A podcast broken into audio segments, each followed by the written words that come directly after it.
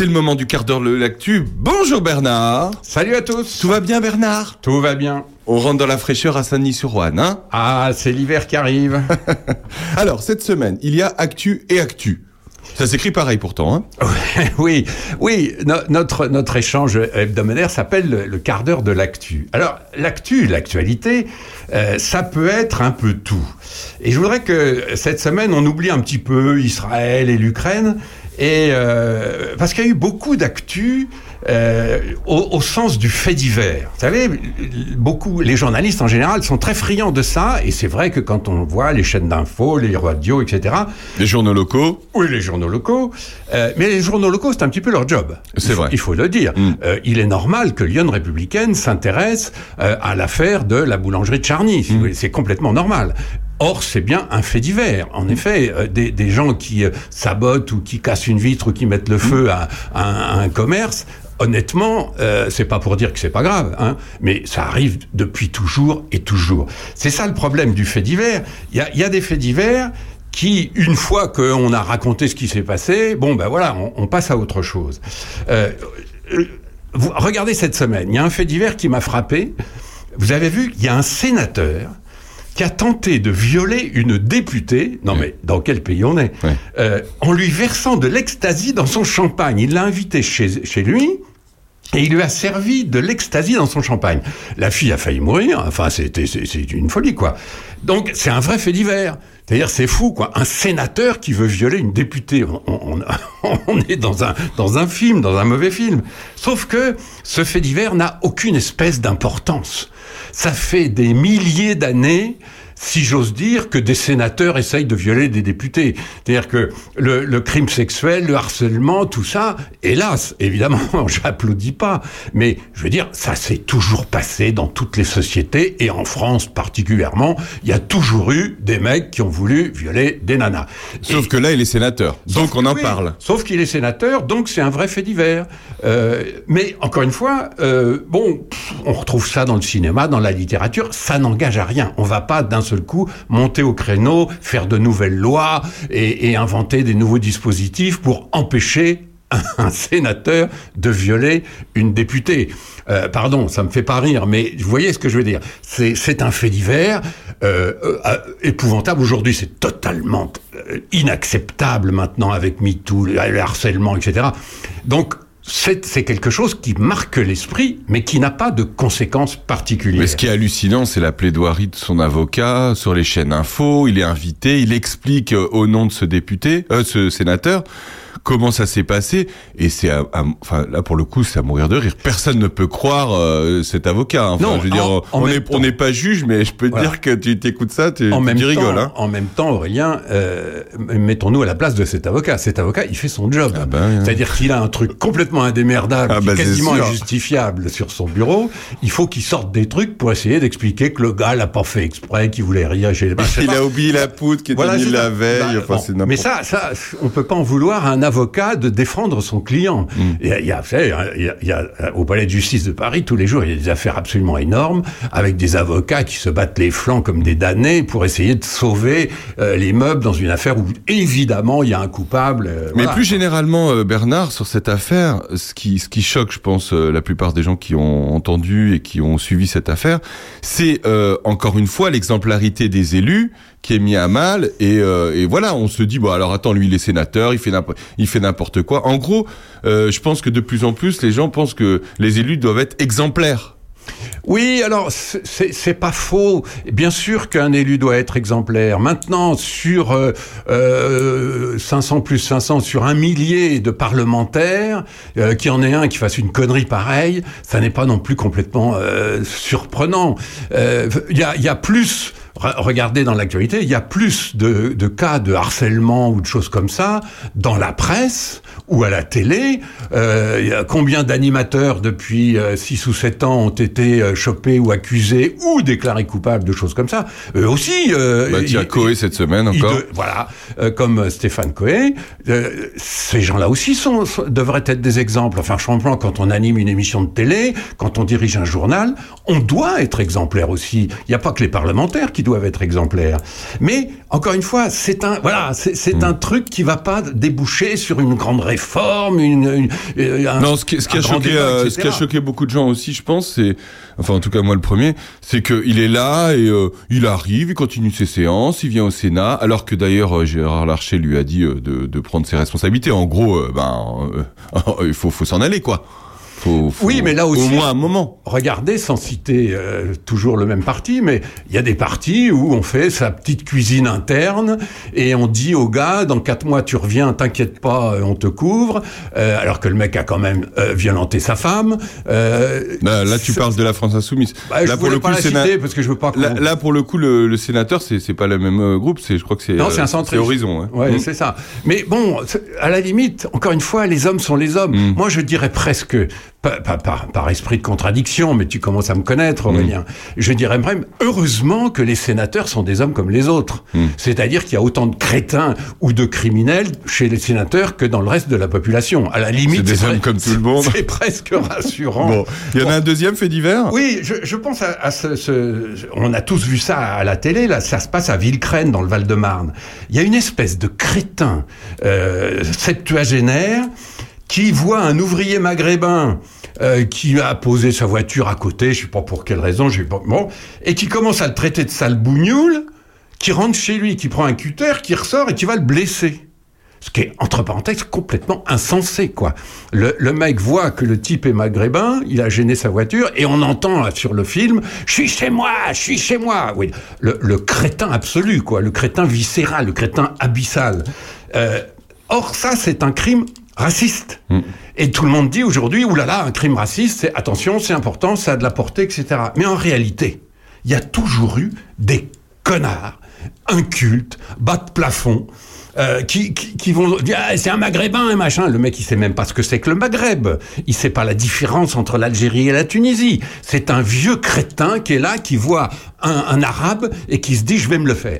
Donc ça, pardon, mais il n'y a pas de, de a pas de dimension sociale, il n'y a pas de dimension politique. Ça fait dix mille ans qu'il y a des crétins de cet âge-là qui vont chercher un cutter ou un poignard euh, pour pour taper sur le mec qui leur ressemble pas. Donc paradoxalement, ce, ce, ce fait divers non plus n'est pas très très très important. C'est évidemment regrettable, mais voyez ce que je veux dire C'est pas significatif. C'est c'est un fait divers, c'est pas ce qu'on appelle un fait de société. En revanche, il y a deux ou trois autres choses cette semaine qui, cette fois, pourtant un peu du même ordre, mais qui font réfléchir et qui deviennent des choses importantes. Notamment l'affaire de Crépol. Vous avez vu ce village au nord de la Drôme, euh, il y a un jeune type euh, qui fait du rugby, qui a 16 ans, qui s'appelle Thomas, qui a été assassiné. Et d'autres euh, de ses copains qui ont été blessés au couteau dans une agression à l'arme blanche au bal du village. Je, je, Mmh. je, je, Ouais, je c'est- parle aux habitants de Charny Ouais, et autour. Combien de fois, nous, nous avons justement parfois une fête au village, une fête au Mmh. château, une fête à Prunois. euh, bon, imaginez d'un seul coup une, une bande de mecs qui arrivent avec des couteaux de 30 cm. On a tous pensé à ça. ouais. On a tous pensé à ça, Bah, parce enfin- qu'on y est tous allés, parce que c'est très sympa.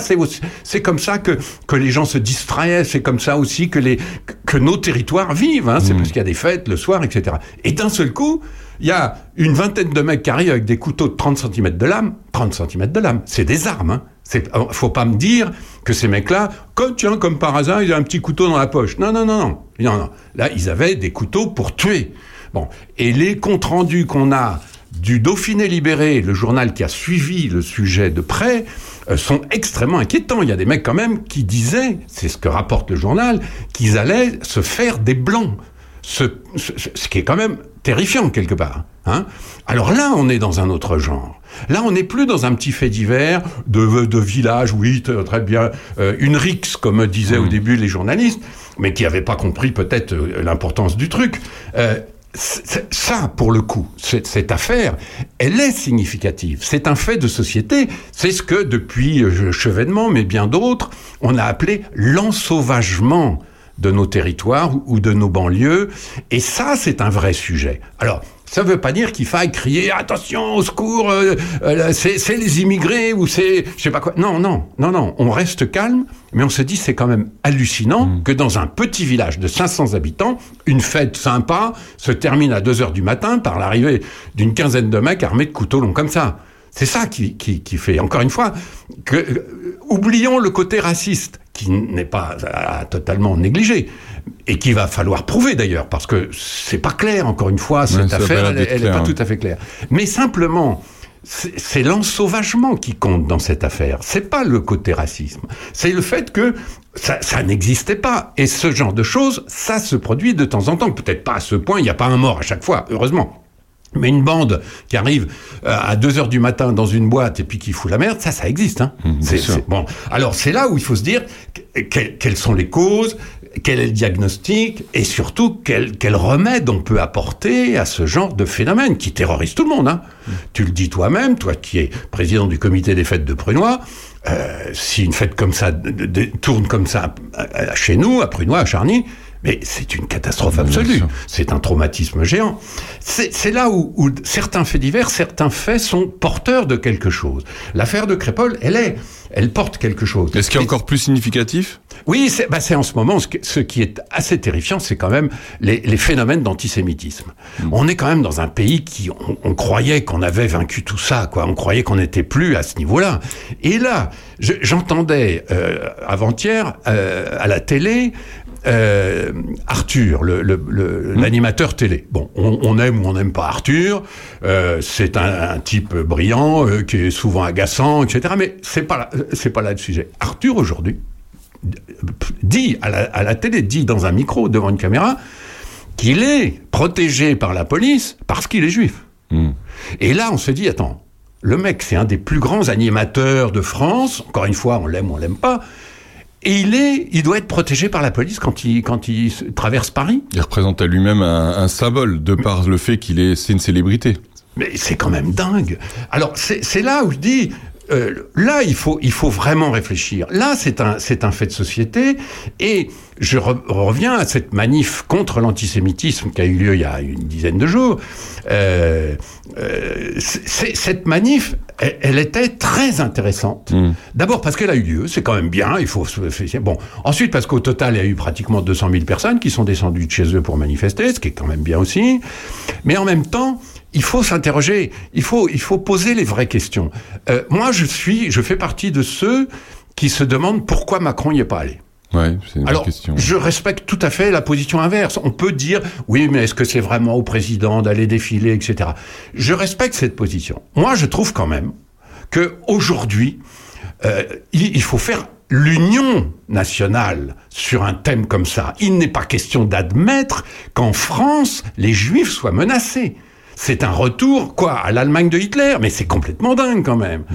Donc, que le président de la République n'ait pas été à cette manif, moi, ça me, ça me choque un peu. Alors voilà, ça c'est une discussion, une vraie discussion euh, sur l'unité nationale. Mais il y a deux points qui sont encore plus euh, inquiétants. Le fait qu'il y a eu très très peu de musulmans, de Français musulmans. Mmh. Euh, à cette manif. Tous, tous les observateurs, tous les journalistes, tous les élus locaux euh, disent ça. Euh, alors, ça veut pas dire, évidemment, ça veut pas dire que les musulmans français sont antisémites. Évidemment. Non, non, non. Mais ça veut dire que, quoi, ou bien qu'ils se désintéressent, ou bien qu'ils ont peur. Ils ne se sentaient pas concernés, ou alors qu'ils ont peur. Et, et, dans les deux cas, ça, ça, ça, ça, mérite quand même un peu, un peu de réflexion. Et puis, il y a un troisième et dernier point qui, peut-être, est le plus grave de tout, c'est le plus important. Tous les observateurs de cette fameuse manif ont dit, il y a très peu de jeunes. Et là, il y a très peu de jeunes, c'est pas un petit fait divers banal. Là. Mmh. Le fait qu'il y ait très peu de jeunes dans une manifestation d'unité nationale contre l'antisémitisme, ça, ça inquiète. D'abord, ça, ça recoupe le fait qu'il y a aussi très peu de jeunes aux élections qu'il y a aussi très peu de jeunes euh, qui euh, défendent la République, qu'il y a aussi très peu de jeunes qui s'intéressent à la politique ou à la République. Alors, vous allez me dire, bah oui, c'est un peu, c'est l'air du temps, c'est la culture qui est comme ça. Les jeunes aujourd'hui sont peut-être plus sur la musique, sur l'entre-soi, le, parce que la société est plus individualiste. Euh, ok, ok, mais demain, qui va défendre la République quand il faudra la défendre? Parce que les jeunes, c'est quand même la génération qui va nous suivre. Nous, on sait, euh, nous, on est de deux générations différentes, Aurélien, mais euh, ta génération comme la mienne est prête à descendre dans la rue pour défendre la République. Si vraiment il y a un truc de fou, on y va. On, voit bien d'ailleurs que le réflexe est encore là. Euh, il y a ce réflexe euh, sur l'affaire de, de. On a bien vu que 6000 personnes sont quand même descendues pour une marche blanche. Alors vous allez me dire, une marche blanche, oui, bon, et après, c'est pas très politique. Mais enfin, quand même, ça veut dire que les gens se sentent concernés. Ça veut dire qu'il y a une espèce de compassion, une espèce de d'assimilation du, du, du, du, sujet, de la douleur, etc. Donc, et, et avec des jeunes. C'est normal, ah bah c'était un, un, un, lycéen.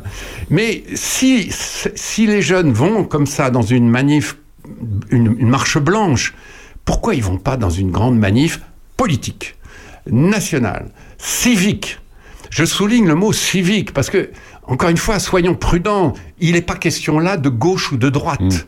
Il n'est pas question de dire du mal de Mélenchon ou de Marine Le Pen. Il n'est pas. Non, là, ah. il est question de se dire il y a un truc qui, qui, est, qui, est, qui est majeur dans notre histoire. L'antisémitisme, c'est impossible. Il n'est pas question qu'en France, il y ait des gens qui disent mort aux juifs. C'est insupportable. Et à côté de ça, il y a quelques années, euh, après les attaques de Charlie Hebdo, 2 millions et demi de personnes dans la rue. Oui. Jeunes et moins jeunes. C'était jeunes et moins jeunes et pas beaucoup de musulmans non plus. À l'époque, ça avait été remarqué. Alors, encore une fois, je, je, je, je n'accuse personne, évidemment, en disant ça. Euh, un, un, Français musulman, il est très sensible à ces sujets-là et il se dit c'est peut-être pas le moment, de, à partir du moment où ce sont des musulmans. Mais attention, des musulmans terroristes islamistes, c'est pas des musulmans comme les autres, qui ont fait un attentat comme ça. Euh, le gars qui est lui-même musulman se dit c'est peut-être pas le moment de me montrer trop dans une manif. Après tout, ça se dit, ça, ça, ça, le gars qui a des enfants, etc. On comprend. Hein. Euh, il y a des réserves, voire euh, des peurs. Il qui se pas beaucoup, mais il y en avait quand même. Il y en avait quand même. Il y en avait quand même. Et, euh, et, et je me souviens surtout d'un moment de l'histoire. Euh, c'est un, un, historien qui s'appelle Jean Garrigue, qui était venu présider le salon de Toussy l'année dernière. Jean Garrigue a sorti un bouquin sur les, les, les, les joies de, de, la République, les, les grands moments heureux de la République. Il prend tout le monde à contre-pied et il dit finalement le dernier grand moment heureux de la République, depuis la Révolution française, il fait tout le, le, le, toute l'histoire. Et là, il dit au fond le dernier moment, c'était le Black Blamber, c'était la victoire de 98 ouais. au foot. Ouais. Et ça, ça, ça fait réfléchir. Parce que là, effectivement, tous les jeunes étaient dans la rue et puis tous les autres, et puis les musulmans, et puis les noirs, et puis les uns et les autres, et les juifs et tout ça. Toute la France était là. Rassemblé, ouais. Là, il y avait une véritable unité nationale. La France était dans la rue parce que c'est quand même la France qui avait gagné ce match. C'était pas des Français. C'était la France. Donc il y avait bien une nation qui était en cause, une unité nationale, une population. Eh bien, c'est, cette note de cet historien qui dit, bah, depuis, il y a que des choses un peu partielles, un peu discutables. Et c'est quand même bizarre que la dernière fois que la France, la France soit descendue dans la rue, c'était pour le foot. Voilà. Je voulais que ce matin qu'on, réfléchisse un petit peu à ça. Vous voyez, il y a fait divers et fait divers. Et puis il y en a quand même qui demandent euh, réflexion et sur lesquels euh, on reviendra. Merci Bernard. À la semaine prochaine pour le quart d'heure de l'actu. Salut à tous.